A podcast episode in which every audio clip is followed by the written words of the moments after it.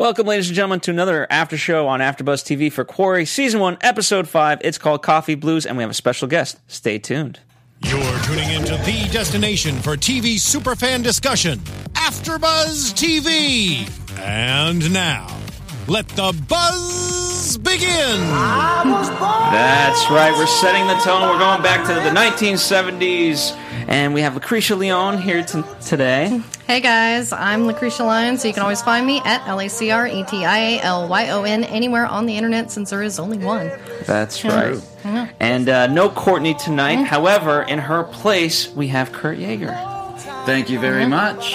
That's right. And if uh, if you live under a rock and have been watching the show, well, you of course are missing the fact that he plays Suggs on the show, Yes. who uh, isn't officially confirmed as dead. He could be alive. Seven shots, one to the skull at close range, may not be dead.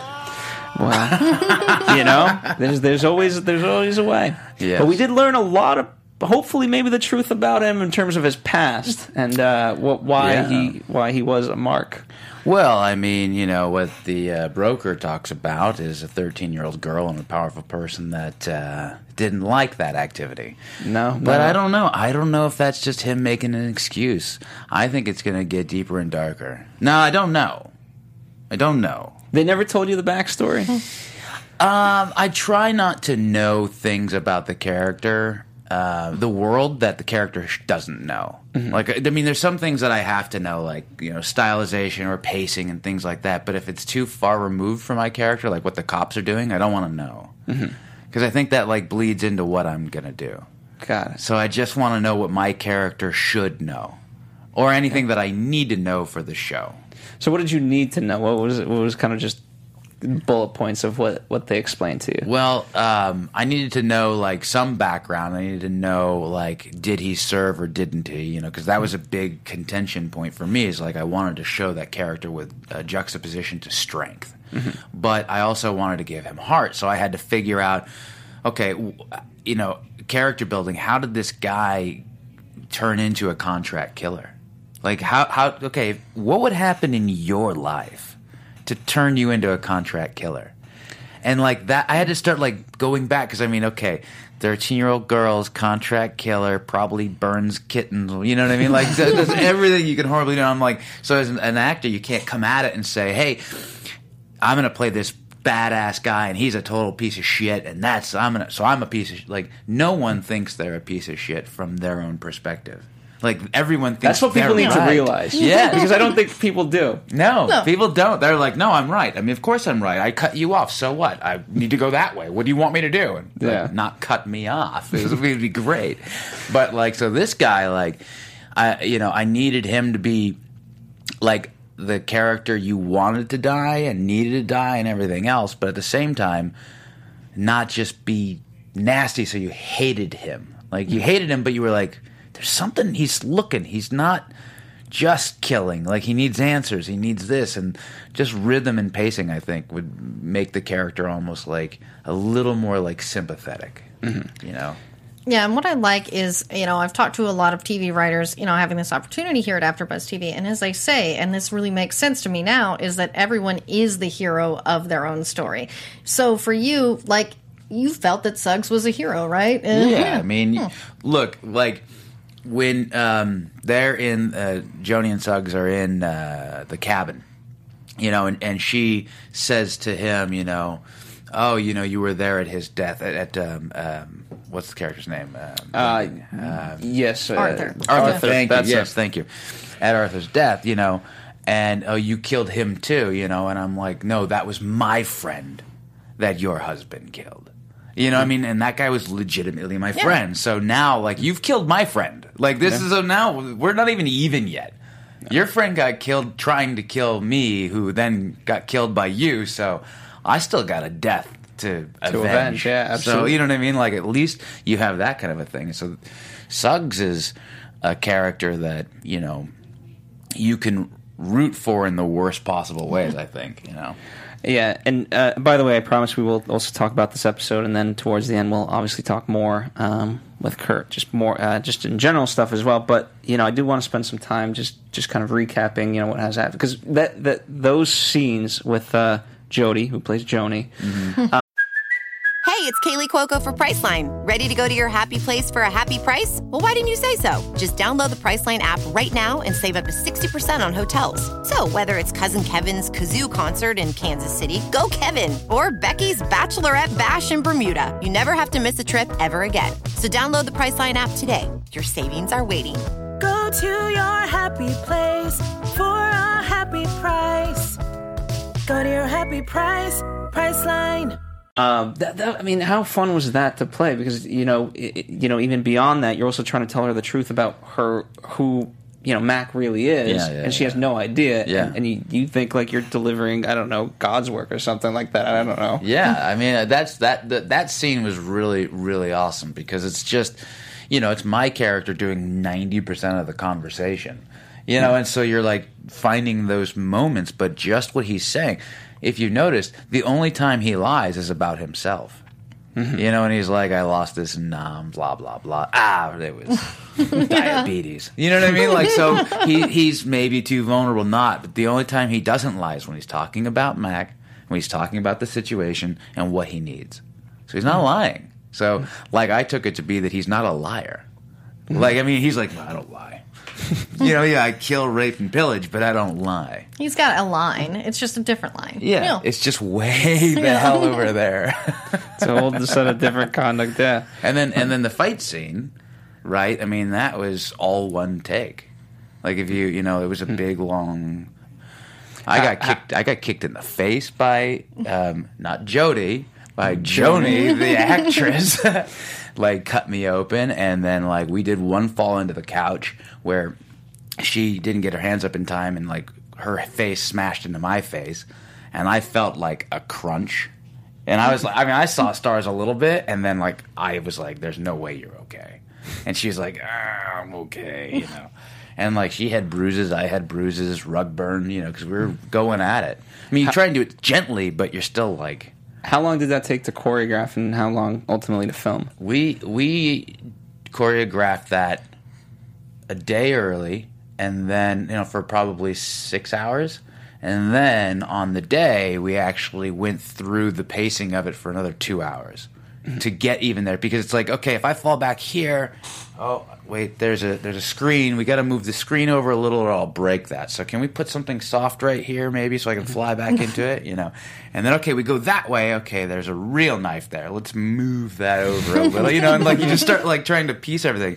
And even with that there were some times where we smashed into stuff and you know had stuff busted open on our bodies and um, but so it was two days of filming or two days of work and probably 20 23 or 24 takes and that's a what minute minute and a half scene It's a very brutal scene. you know though. yeah i mean everyone's like that's such an awesome scene but it took its toll i mean it really did you know I mean, I can't imagine. You know, I mean, the, the, the, we've talked about this, Lacretia, many times. The, the the the violence and how graphic it is, and how it Yeah. uh, it's filmed in such a way. You know, now with action scenes, they're so fast paced. This is just so brutal. Yeah. Well, and I, I think that you know lends itself because it feels like theater a little bit. You know, you're able to like live in that character for a longer thing instead of like action, da da da da, hit, okay, cut, let's move the camera, do over here, now do you know, and it's like this.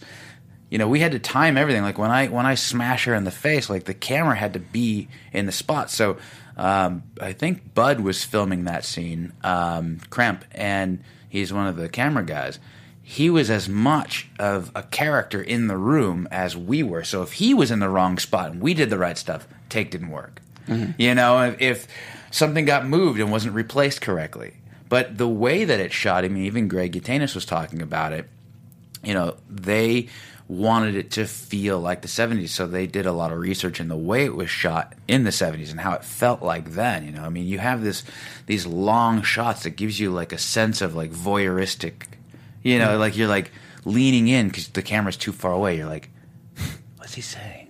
Yeah, he's talking to her. Why is he flirting with her? You know, and like you just get this sense where it like draws you in, and the unbroken takes like that, I think, make people believe it more. And It's harder on the actor for sure, mm-hmm. but I mean, I, I did 10, 11 pages of dialogue. As is right there, you know, mm-hmm. like, and you're just like, okay, don't mess this up. Absolutely. yeah. Yeah, you brought up a great point. and that's sort of like a telling of the '70s filmmaking. Is it was all about voyeurism. I'm a big fan of the '70s in general, music and movies. So I started thinking about movies that I love from that time, like Easy Rider, Texas Chainsaw Massacre, stuff like that. And I was like, that is their style of filmmaking, and mm-hmm. which is so interesting. You know, is that you know they were part of it, and you're just seeing what the cameraman is seeing but it's just so real and like you say those long takes it just Yeah. seems so much better than say like now where it's like cut cut cut and it does feel that way Yeah, I mean, part, partly, I think the job of not just the cameraman and the director and even the writers, and especially the editor, but to an audience member, if you can make the audience forget that a camera is looking. You know, if, if they if, if now they don't realize that it's a camera moving. You know how sometimes they do too shaky, and you're like, okay, the cameraman's shaking it. I get it. But you and, and you know, there's weird movements, or it's a nice thing, and you see a little bump, and you feel it, and it's like, ah, that broke me out of it. But this is just sitting there, and so you kind of like your eyes get drawn into it, and you stop remembering that you're watching a show, and you're almost like I'm peeping in a window, mm-hmm. and I can look in. I think they really achieved that. Yeah because you know like you say with the brutality and the violence but it's not any more violent as say you know an ash vs evil dead or a show that's a little bit more hokey Yeah. um, you know and blood and gore and you know you see a lot of that on the walking dead which i love but at the same time with this it's just so much more realistic and to me it's not that there's necessarily any more violence it's just the way that it's shot is you feel like you're there as opposed to some of the other Yeah. you know choices in filmmaking Yeah, yeah, yeah. Now, obviously, just even talking, you're you're obviously a fan of the show. It seems like you've you're keeping up, and you know, uh, you're even though your storyline's ended, you've kept up with the show. You, in fact, have you haven't seen every episode, but you have access to every episode. yes. Yes, I've seen uh, everything through 5 mm-hmm. and I could watch six, seven, and eight, but I just haven't gotten around to it. Do you, do you uh, do you kind of prefer that to be with the fans on, on pace, or do you want to just like, oh, I, I'm so curious that how Yeah, out? I mean, I'm, I'm curious, but I do like having the conversation with fans. I'm, I'm, I have a problem with patience in general. You know what I mean? So if I pace myself with it, then I can go. Like if I actually watch it, then I'm going to say, "Oh, you can't wait. You mm-hmm. watch what happens with with the broker." I mean, you got to see. You got. And I'd start like spilling the beans, and I'm like, "No, don't do that. Just keep quiet." Well, that's excellent. Well, um, that's a great transition. You know, this this whole episode has a backdrop of um, you know last time we had uh, the the Munich Olympics. Mm-hmm. This time it's um, it's more racial, racially charged, Yeah, um, yeah. and so you know, uh, Marcus, we've kind of been slowly getting to that place where he's he's now going to the white school and uh, just in the worst of ways, um, Yeah. starting off school. Talk about a bad first day. Yeah, yeah. just- I, I mean, like watching that because I, you know, I wasn't there for that day of filming because it was shot different times, and if your character's not in a scene, then you're not working those scenes. And I was like sitting there going, like, why doesn't everyone just jump up on the bush and just kill those dudes? You know what I mean? Like, I wanted to be there and like just rip their heads off of those bad dudes. But I mean, can you imagine like like closing your eyes and putting yourself in that position? Like, of course you're gonna be embittered. You know what I mean? Like, you should be. Like, that's Absolutely. absolute dog shit. like, I mean, you know, I It's mean, it's crazy. interesting, like because Mac had obviously the same sort of feeling Yeah, that, that you're talking about in terms of I've, you know, and for him it goes even further yeah, because that's Arthur's son. Like, if I died, he'd be here for me and you guys, and I wasn't there for him. I mean, that's a heavy statement and a heavy burden that he's going to put on. So I think that'll play out. And what I love is that, you know, like we use the Munich, you know, on the background to, Mm-hmm. you know, sort of as a metaphor to what was going on in the last episode. And here they did the same thing. When Marcus is later watching TV, it's in the heat of the night, which I learned thanks to my mother watching the show with me. She's like, yeah, that's exactly sort of what's going on is Sidney Poitier is, you know, is Mm-hmm. eh, coming in for desegregation. So it was just so poignant to have that on the background. It's sort of an Easter egg. Yeah, yeah, And, yeah. you know, she's telling me how her first year of school was when that had started in East Texas, but I didn't realize it was later in Memphis. So to see this is sort of just sort of filling in, you know, in certain places. Um, segregation, you know, or desegregation, I mean, uh, people coming in, you don't realize if you weren't there how horrible that was. Yeah. And that these these are just kids and these guys get on the bus to beat this kid in front of all his classmates. I mean, Marcus is dealing with much like, you know, his father Arthur or um, Mac in that he's going to have some PTSD or, you know, Should, yeah, Mhm, yeah. yeah. These are traumatic situations. I mean, like you know, there you don't just gain like an experience and then it's like I have the knowledge of it and you go about your business. It lingers and it sits there, and you know, I mean, and it sits there generationally. Like it's just it takes years and years and years for you to even shake that if you're dealing with it. So imagine not dealing with it and being told, you know, if you speak up, you're not a tough guy. Don't have any emotions. Hmm. That's all. And then it's more and more and more of like, don't talk about it. Like it's insane. that was the interesting. The conversation with Ruth and him mm-hmm. was just it, it. It almost switched. It was very weird because she was trying to get him to talk about it, and then you know at first he wasn't open, but then he opened up everything on her and accused her of many things. Obviously, like that she's not. She doesn't know what's going on. She doesn't know what went on with Arthur. Um, and uh, obviously very powerful. It just it's for a son to say that to a mother. Yeah. Um, and yeah, I'm still trying and that's to digest but that. that, that's the whole point. Like once you get to a breaking point, you're just like it doesn't justify it, Yeah. but it's a reasonable conclusion to having bottled all that up. Absolutely. And it all comes out at once. I mean, every single one of us has been in a situation where we got to the breaking point and then went blah la la la la la la la and went, damn, those were three things I wish I'd never said. You know, and you're like, and that's what you know he did in that situation. It's your ma, and he's doing it to the only person he has left. Wow. So that's a heavy. I, it, supposedly he still has Mac at least in his life. You know, yeah, but I I, get mean, like, like blood. Like Yeah. it's just different. Like, yeah, you, you were my dad's buddy over in Nam, but I didn't have a Nam with you. Yeah, You know, like so he doesn't have that bond that Arthur and Mac have. Absolutely. Lacretia, what are your thoughts on their discussion? Yeah, I really, you know, it was so real to me because that is what a son would do with his mother, especially just after losing his father. You know, it hasn't been that long, you know, just a couple months, and we know on the timeline. So it's, you know, who would who would not react that way? You know, he's confused, he's seen something horrible, he doesn't feel protected.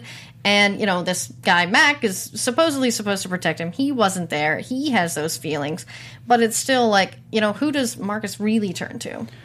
I agree with you Yeah. there. al- Although it's it's um, you know the the way that it could have gone is that uh, I don't know he could have just like taken it on somebody else because you know in that situation you know when you don't have a father um, and this is me from personal experience you want to protect your mother no matter what you know what I mean so the last thing you would want to do is turn on her Right. but you would turn on somebody that perhaps Didn't- is down the street that Right. deserve it Yeah. at all Right, right. so you know that's that No, that's, that's the an interesting point. Yeah, yeah. so, um, but now, uh, obviously, this also kind of lends itself to Joni. Joni's sneaking around there trying to find the money, and now uh, Marcus, in, in a way, has been tipped to something. He obviously doesn't know what it is, Right. but um, there's something.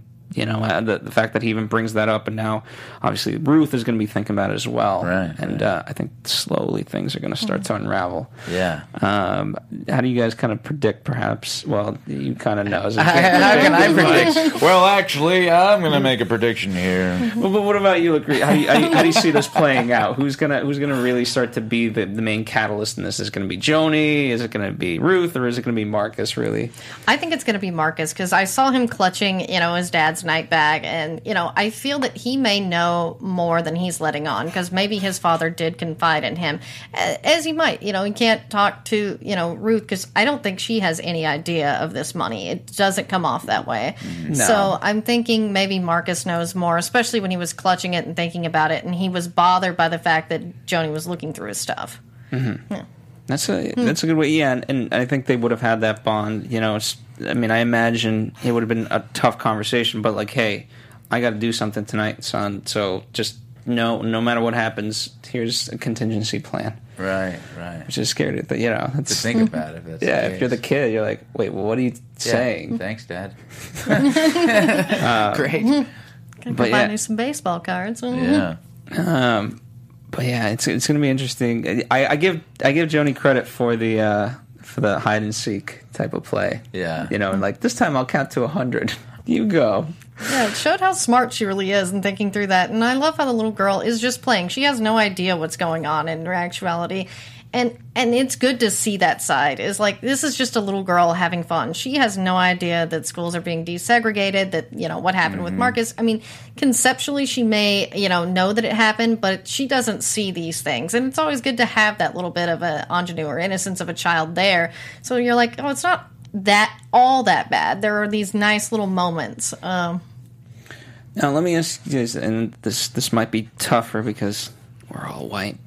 Sorry if you're listening, but let me ask you this: it, it, from Marcus's perspective, if, if you know, do you, does he start the question of like, okay, Joni's white, she's digging through our stuff, and if he does know about the money, like, okay, she's trying to get the money, and then Mac, who's also white, wasn't there for me, even though he said he would. Right, right, No matter, right. You know what I mean? And do you, do, do you start to then like just you know just by the nature of what you see in these images, just be like, I hate all white people.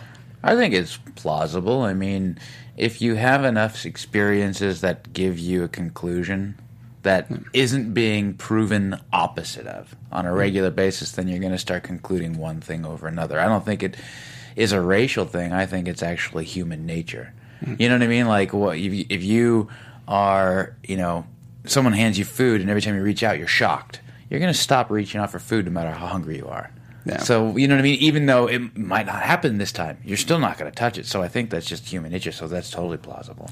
Yeah, exactly. I mean, and plus, he is a child. Um, and so, in his child mind, you know, he saw these white people do this on the bus, beat someone senseless, have no reason for it. Then he sees Joni, you know, going through his dad's things, you know, which he may assume is she's looking for that money if he does know anything about it. And then you have Mac, who wasn't there for him, and, you know, in his mind, wasn't there for his dad either.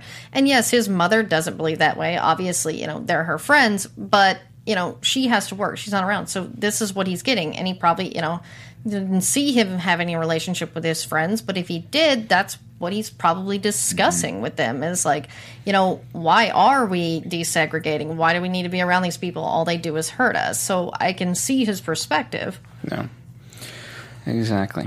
Um, well, transitioning into uh, you know a little bit more Ruth. So Moses is uh, he's sort of following her, and uh, we don't get as much. As we just just get little bites here and there. But um, you know, last maybe not the exact last time, but um, in, in a previous episode, we had that great scene where he's like, "I'm getting too close." Um, we still don't know quite what that means, but um, but I think it'll be interesting to see how it plays out in this regard. Um, and again, since you keep, you Well, know, look, but I mean, without giving anything away, you know, what did Moses do? Because um, the broker isn't putting him back on to like full attack hmm. mode anymore. You know what I mean? Like if you say he's like, "Nah, I'm not going to let you do this. You owe me. You do this. You do." So something else happened with Moses and his background. So I think hmm. that'll that'll be something that you guys can pay attention to, seeing Okay. if that comes out. that'll be interesting. Because I mean, you know, like you see that relationship is contentious. Like Buddy is a disaster in his own way and lovable in his own way, but Broker has no problem with Buddy. Buddy's hmm. great, and the Broker's out. I He's think my Moses is just unpredictable. He just gets too violent. yeah, yeah, yeah, Does his own thing. yeah, yeah. That would be my guess. I don't know. What about Lacretia? Yeah, Moses is one of those characters that I'm just really wanting to see that unravel and just see what he's about. Because as we know with Buddy, we understand his story, and I'm really upset that he hadn't been in the last two. You know, we've hmm. barely seen him. He was my favorite. But yeah, with Moses, I really want to know what he's about because. You know, he's a little bit crazy, a little bit off, but then there's still that cool side to him. So, what's that about? I don't know. We gotta figure it out. I don't know. You just have to tune in. I mean, but here's the crazy part. Like in a in a in a good way, it's um, you know some of these things will probably not even ever be answered, nor do they need to be. But some there's like as viewers, there's this inherent need. Like, tell me, I need to know, Yeah. Um, and that's what makes it fun. Well, I mean that's that's great because you have this depth of character that you guys can watch and say not everything is spoon fed. You know what I mean? You're sitting there getting all this information, but then you're like, you know, if you described like this room to your friend, right? You'd be like, this is the studio, this is the place, and everything else. And there'd be 20 things that you look at every time you're in here that you forgot to mention that is also a part of your experience. So, you know, if that's not answered, it still needed to be there. Yeah. Yeah, to give the full measure of the character. That's a good perspective. That's a good way to I like that. Thank articulate you. that. I've been working on my uh, on my wisdom. Let's talk about Mac's father. Um, we haven't seen too much of him either, but He just uh, seems like a dick. he is a He dick. just, I mean, like, what a. I mean, to be fair, like four grand, regardless, is you know, I, I, you know, it's tough for me to fully translate to what it is today. Um, but uh, you know, It's gotta be like four grand's probably maybe like let's just say it's forty G's. but even you know what I mean. Like, we, If it- my dad, if I came to my dad and I was like in trouble, like he'd give me forty grand. But now he'd have to sell some stuff. My dad wasn't rich by any stretch of the imagination, but But would your dad start off like, "Are you in gambling trouble?" no, my dad would go, "What did you do now?" Okay, so same kind of reaction overall. Yeah, Kurt. my dad would be like, "What are you smoking? You know I don't have any money." My, yeah, my pops would have been like, Yeah. I was I was a rough kid. Dude, I mean, is this is this? Uh, and uh, by the way, I've always said I've, I've loved the name Corey because of the way they introduced it in episode one. I mean, is is the father? I I want to see more there, and, and ideally even through flashbacks because obviously that's that's what's hauled him out. He never had a parental figure, Right, It seems, uh, and even now, it's just the fact that you know, in that desperation when he is reaching out and, and he's not I mean, and, you, and then you, you get like a note on your door, and what's in there? A hundred dollars. Like you're like this three thousand nine hundred short. I mean, that's a big short.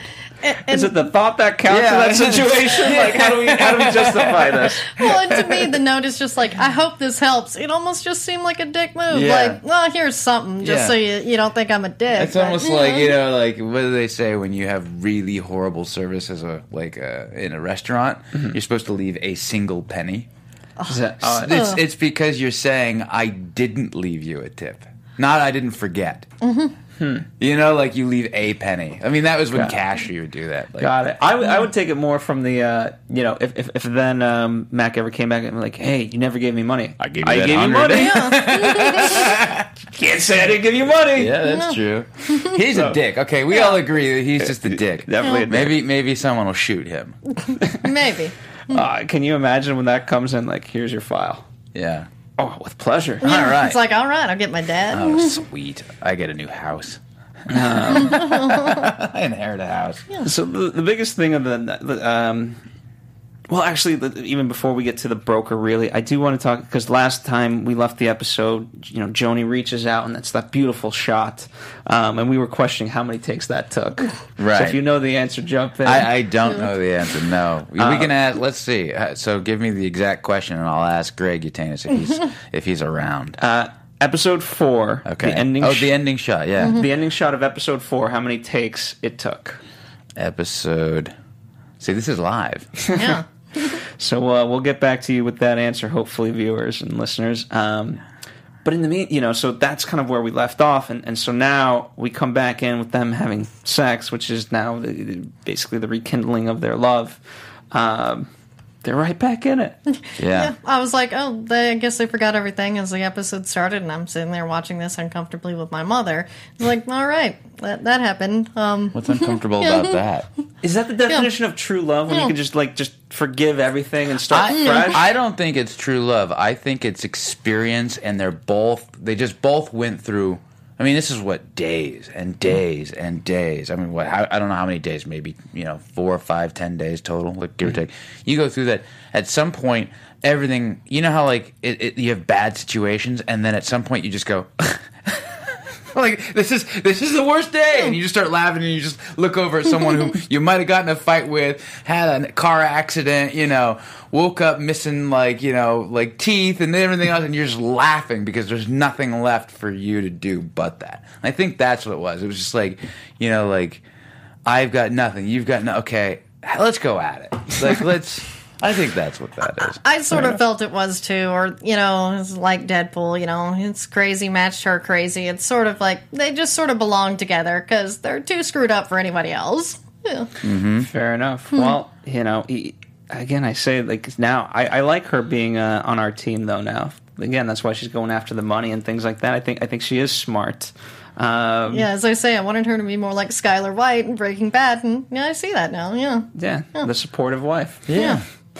Um, so, but yeah, uh, you know, even from her perspective, like she still wasn't ready when when the broker came of like I gotta go, and and she's like, "Are you gonna be okay?" And he's like, just so cryptic. Like, if I don't call by two, or if I don't do this by six a.m., uh, then here's a gun and all that, and, and you can again just from her perspective, you can totally see it.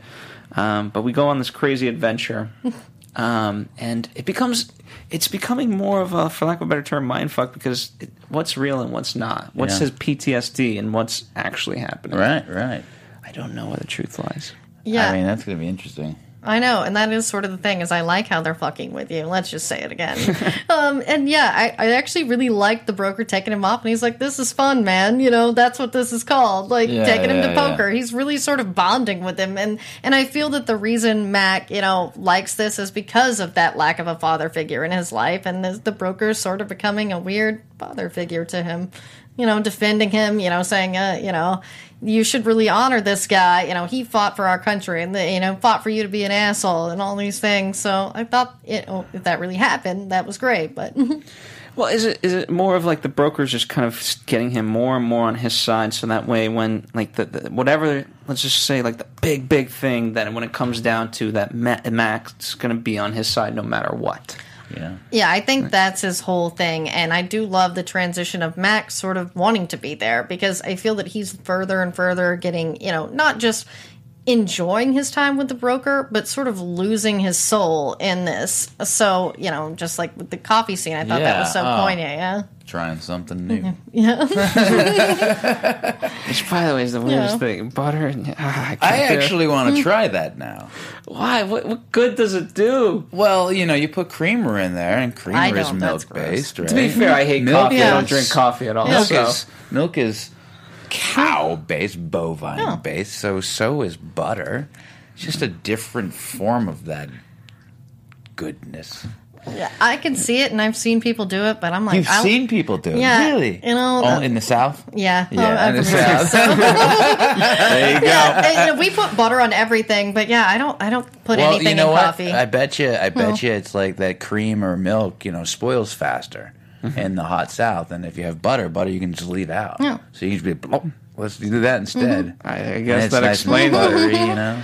You know, um, but I, I do think the broker, he's obviously a smart guy, and so he knows that. I mean, the fact that last week we learned the whole reason why Mac did leave the second time for the war is because he he felt a kinship with with Mm-hmm. the people that he was there with.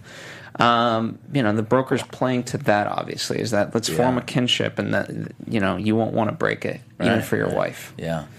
Um, that's that's a powerful bond, by the way. Yeah. That's insanely powerful. I mean, that, that's the thing is like there's when you go through stuff with certain people, there's nothing that will ever happen in your life later on that anyone else can do will ever break you guys apart. Whatever that is. You know what I mean? Like I've got a very old friend that we've just been through so many things together that if someone messes with that person, it's going to be a very bad day for them. Like it's just not, you know what I mean? And Yeah, like so, it, yeah. someone's like, "Oh, she said that or he said that about that," but you know, no, didn't happen. like I'll go ask that person and see, and it's just like, but there's like a few people in that, and and that only comes with time, you know, and and and heightened experiences. So many people want to play it safe in life. And they don't ever do anything super dangerous, so they never get that depth of bond because there was nothing worth risking. So it's like you have to do really stupid, risky things with other people. And Well, that's why it- drinking forms are some of the greatest. yeah, yeah. I mean, and there, there's times though that you're like, okay, you're never going to say anything about what just happened, right? No, because then I'm implicated just as much as you are. All right, and then so for now on, anytime anything ever happens, kind of like that, we both go. Huh, yeah. Oh yeah, yeah. And you just you just know, you know. Yeah. Yeah, no wonder me and my brother are so close. We did all sorts of weird crap together. yeah. Absolutely. Well, I mean, you know, and, and think about it this way: the fact that uh, at first, I think, uh, and correct me if you guys think differently, um, Max kind of really bothered that, that they're, uh, you know, on a slave plantation because uh, you know that's that that is an implication to Arthur, um, and then I think kind of not opens up to it. I, I don't know the right term or whatever, but I think then he becomes okay with it. Obviously, hence why he puts the butter in the coffee. Hmm. Right, right. He's open right, to new experiences, new friends, rather than just sticking with Arthur. right. You know, I mean, I, it- it's it could be so many things in that situation because there was a lot going on. It could be that he's like, okay, this is what they can grab now, mm-hmm. so okay, it's better than nothing. Or it could be that what the broker was saying was somehow or another making sense to Mac. You know, and he's starting to go, okay, okay, I kind of see what you're saying. I don't agree 100%, but these three things I like. And then right before, you know, he went into the house, the broker gave him like a little less money that he owes, you know, by, I forgot what he said specifically, but it's like, oh, and that's another thousand dollars. Yeah. And he's like, We so I could that. just, I could just hang out and gamble. Money would just come out I would like that a lot. it's a good day at the office. Absolutely, um, Lacretia. What are your what are your theories on the broker? To me, I feel that the broker does like Mac in a certain way. I do believe he is using him completely. You know, the whole thing with Cliff, he's trying to reel him in, but there is this level of respect that you do see from him. And I feel that is the reason he picks these, you know, fallen soldiers. And, you know, mm-hmm. because A, they have no choice, you know, because they need to take care of their family and these things. But he also has this respect. That's why I wonder what the broker's background is. Was he in World War II or something like that? Because mm. he has. I has think this he's the need- literal yeah. devil. Yeah. That's what I would. I don't know. I. It, I That's on my appreciate- other show, Lucifer. Um, yeah, Yeah. I- you know, obviously, as we talked about, every, no one thinks they're ultimately bad, but I don't. Mm. I don't know. I think he's the devil. I think he's just providing a service. Mm. That's all he's. all? I mean, that's what he. You know, that's his perspective. He's like, look, there's people who want things done, and the people that I allow that to happen with deserve to die. I mean, if you think of it that way, I mean that's that's how I got into the character. You know, it's like how do you get there and realize it? You have to like back way up and figure out how you got into that perspective, and then go, okay, this is how I could have gotten into that situation and been a contract killer. Well, did you? Okay, so kind of moving away from the actual episode and now more into you. Did you guys talk, um, kind of together ab- about how you guys would approach these characters, or was it all individual? Um, it's it's individual work as an actor, and then talking with the director and the writers, and you know, and even Max Allan Collins who wrote the books. Um, so like talking with them and figuring out. Like I read, you know, all of his books. But the second I got cast, I was like, great. Went online, bought all the books, read them all. That That's a lot. Of, Yeah. That's like fifteen Yeah. books, yeah, right? yeah, yeah. That's a lot of them. So it's it's it's Pulp Fiction, so they're easy reads. I mean, mm, eighth grade, ninth grade reading level. I mean, you know what I mean? Like they're just poppy and fun, and you just go, brrr, you just burn through them. You can burn through 30, 50 pages in an hour, hour and a half. That's good because Yeah. usually I can only take a comic book or a graphic novel. So I'm like, oh, there's a no, real good one. I'm Hmm. I'm actually reading Shakespeare out loud Oh. right now just to get more like cognitive, instantaneous like recall with hard words and Hmm. cadence and everything else. But anyways. Um, what the hell were we talking about? also, it must be nice because uh, you know, unlike with most TV shows, um, you know, you've been talking about Greg. Like, he's directing all the episodes, right? Uh, Yeah. So it's great to have a single director because this doesn't happen in TV a lot. No, and no. but he's done Banshee before, which Yeah. is another Cinemax show that we you know we cover it here as well. Yeah, Um, so you guys that- ever had Greg on?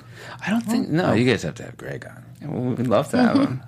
But so, what, what's it like working with him, and what, what's it like He's to a have that consistency? He's like Mac's dad. He's a dick. No, no. Greg's great. Like the consistency is fantastic because he knows the characters as much as you, and he knows what he wants specifically. But I think the best thing about Greg is he has like a sense of of coolness, like of like being calm, and hmm. like you're like, hey, Greg, what do you think of this? Yeah, let's try that.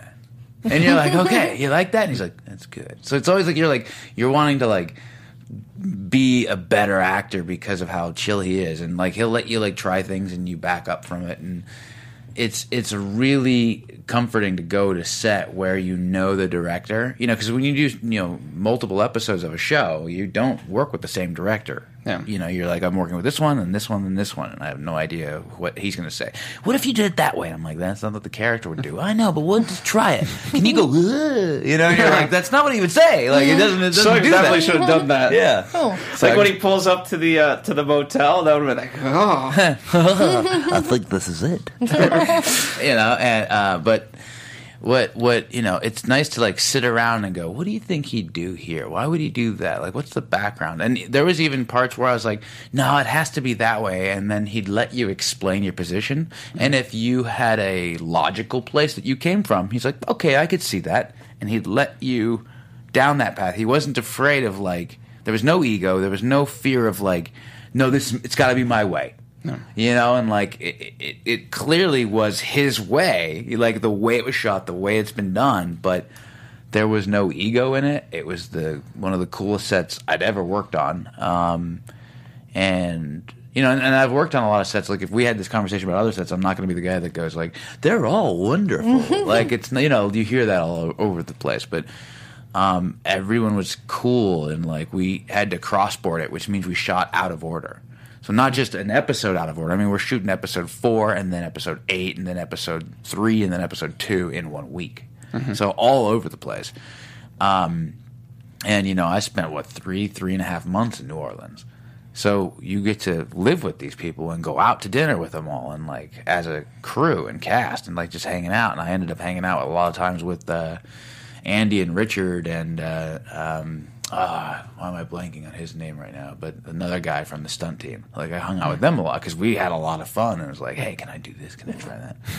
um, but uh, you, with with Greg, I think it was just like this ease, which made the whole set at ease. Like you know, it's the captain of a ship.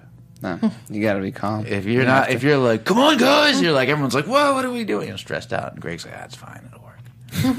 so it did work, yeah. yeah, Yeah, and Greg is so amazing. I love his work on House and Lost. Like pretty much every show I've ever watched, he Mm-hmm. Yeah. directed at least some episodes. But speaking of other people you've worked with that might not have been so, you know, cool and laid back, but Yeah. still an awesome, you know, director, writer, Kurt Sutter. What was it like working with him? Let's just get into Kurt's, SOA. right? Kurt's like Yeah. this, like no nonsense Yeah. guy.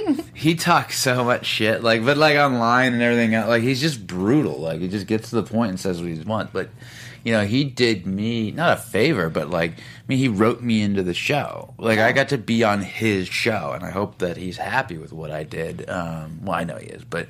Um, you know, I think that he's like one of those eccentric characters that, like, outwardly is people would say, "Oh, he's harsh," or you know, he's. You, if you ever follow his like Twitter or his Yeah, feeds, like it's like gnarly, but that's like you know, I don't want to spoil Kurt's image. Like that's like out, out, out, and if you're the few people on the inside, then you're like inside for life. You know what I mean? It's that mm-hmm. kind of thing. You know how it's like you know the one super tough dude who's like scary, you don't mess with, but then like if you go behind closed doors, he's like, "Oh man, yeah, I, I like watching Steel Magnolias," and you're like, "You," you know, and he like lets his guard down a little. I think that's like Kurt, you know, where So- it's a little more like that. Yeah, he's like Jerry Jones, who owned the Dallas Cowboys. Who I, I worked for the Cowboys, so and everybody thinks he's this bad guy, but he takes care of his people. You know, Yeah, that's why yeah, Tony yeah. Romo still has a job. So I like hearing these stories. that, Yeah, yeah. Kurt has a heart because I mean he. Well, he's got a heart yeah. for the people who Yeah. deserve having a heart for. Exactly. Like the people who are shitters, he's going to come down on, and he doesn't care. He's like, "What are you going to do to me?" like, I mean, what are you and what are you going to do? Yeah. Nothing. A whole lot of nothing. Absolutely. Um, and you know, uh, you were, you and I were kind of talking before uh, before the show started about uh, you know you've got a, uh, various roles coming up and Yeah. how uh, you you said there were similar roles. And so, what, what did you mean by that? And, Well, sometimes you know you get cast in a very like I get cast a lot of times as like a bad guy. I don't know why. I think I'm a sweetheart. Am I nice? Yeah. Am- Are you okay, comfortable sitting next to Exactly. me? And Yeah. you're, you're, com- there's nothing wrong. There's nothing. well, according to Yeah. Hitchcock, remember uh, the, the the the killer always pets the dog. which means Really, I didn't know. I didn't read that about Hitchcock. Yeah, because that, that was the whole theory of like you know because because the, the the stereotype is oh the bad guy kicks the dog. No, Uh-huh. no, no. The bad guy gets ingratiated, you know, into the household, and then he kills everybody. I'm trying to think of like M is for murder. I'm thinking I'm going through all the movies now, like right right now now. live. I'm like, yeah, I'm Yeah. like, okay, hmm. interesting. Um, I forget the original question. no, no, I, Oh, I, similar- I get, the, I get the, I get the point. I get the point about the, the, the murderer because I think like I have like a seriousness to me, but then I'll look at you and smile, Mm-hmm. and you're like, are you being nice or are you actually being intimidating? Yeah. Um, but similar roles, I'll play that. Like that's mostly a bad guy, mostly someone who's rough around the edges. You know, um, I don't want to say which characters on which shows because they're still coming out, but I play not a bad guy in one of them. Okay. Yeah, very, very. That's That's that's. cryptic as can yeah, be. yeah. I am not bad in one show. Just, just any show. Uh, TV has so many shows we don't even know which show. Yeah, could no, be the Real Housewives of something. I I am going to be on the Real Housewives of of uh, Kurt Yaeger soon. It's going to be a very interesting show. All of my exes are showing up. Shot in Utah. You know, hey, Oh, that would that would be a funny uh, show. that would be great. I actually want to do a TV show, a reality show. Only I will only do this reality show. It's okay. Ready? You ready for this? Mm-hmm. Kurt in space.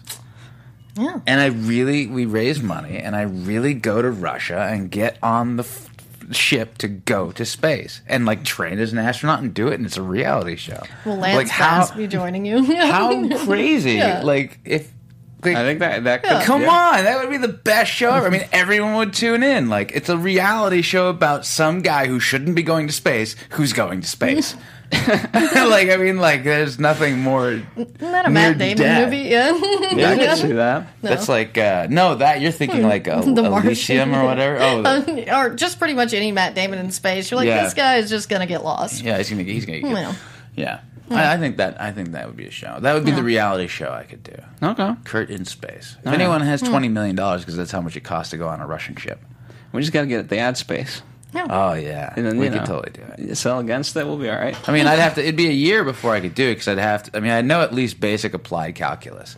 I was getting my master's in hydrogeology, so um, I can handle the math side of it, and then I can pretty much. I think I can handle the physical side of it, but it still would be very difficult. And I thought I had a master's in something weird. What's your master's? It's in? in kinesiology. Yeah, that's mostly right. uh, specialized in sports psychology. Yeah, yeah, But yeah. yeah, hydrogeology. What Yeah. exactly does that mean? groundwater science. Yeah. Hmm.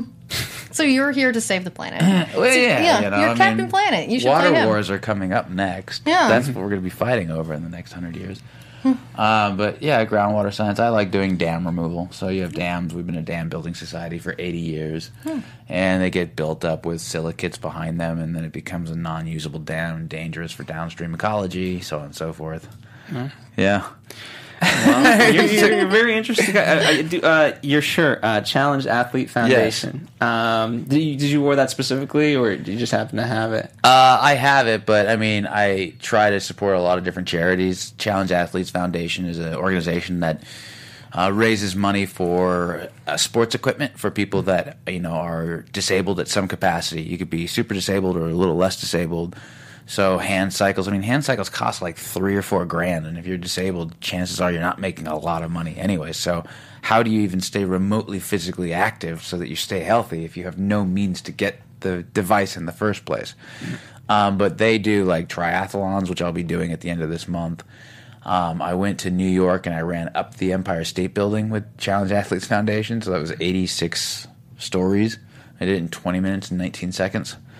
Um, and they're just a great organization that does a lot of good work, and most of the money goes to where it's supposed to go. You know, it's like a good ratio of it. You know how some are like shady. Yeah, eighty dollars, eighty Yeah. percent to uh, me, Yeah. Yeah, twenty exactly. percent to nothing else. They do a lot of events and things like that because I think what's good about them is they get equipment to people and they have grants that they you know give away and they just give away equipment and give away content and, and but what's great is they host a lot of events. So mm-hmm. like you could be totally able bodied and go to their event and just compete, you know, and just run along with disabled people, able bodied people, and it's about like that exposure. You're getting like I didn't know someone with MS was that, and then I learned about it. So then when I meet someone back home that has MS, then I can talk to it from a not like, oh, should I ask him what's wrong? Should I not ask him? You know, now mm-hmm. you're more comfortable, which makes everyone more comfortable. So they have a bunch of events that kind of like opens up the world of disabilities for both disabled and non. Uh, How many disabled events a year, give or take? I, I would I would guess forty to fifty. I mean, they do a good. lot of events. So They have small ones, big ones. You know, like almost one every surf, weekend. Yeah, they have like surf camp for sometimes, and then they have like a bike ride that goes from San Francisco all the way to L.A. Um, no, actually, all the way to San Diego. Then they have triathlon in San Diego. Then they have like you know like Tough Mudder type ones, you know, in, in other states. And then they have like the Empire State Building run, and then they they do a lot of a lot of events. That's, that's a Yeah, yeah, really, really cool. Krisha, any questions from you about the, the organization or anything else? I was trying to think. Um, I guess we'd just like to know more about what exactly is their website, so we can go check that out. I, I think it's challengeathletesfoundation.org. Okay, cool. Easy and Yeah. simple. All right. That's the great thing. Easy. You just Google Yeah. it and something Yeah. will come It'll up. come up. Yeah. Yeah, Google. That's the answer. You just Google it. Yeah. That's right. Yeah. Um, well, we do have to start wrapping up, um, unfortunately. what kind of rap are we gonna do? Uh, you know what? Zach's, Zach's going to pick something. I, I don't know what rap existed in 1970, unfortunately, so I can't pick out Something. I don't think. I don't think rap. Where did rap actually originate? New York. So if it was New York, then it had to be late seventies. Yeah, so we're not we're not there yet. yet. Um, but it's been an absolute pleasure having you, um, and hopefully you can also get us Greg. That would be fantastic. Yeah, that'd be cool. That would be cool. Um, and uh, hopefully th- there's some stuff off air that we're talking about that um, that I think uh, would be fun. Yeah, you know, yeah. And, and hopefully we'll make that happen. I would love it. That'd be fantastic.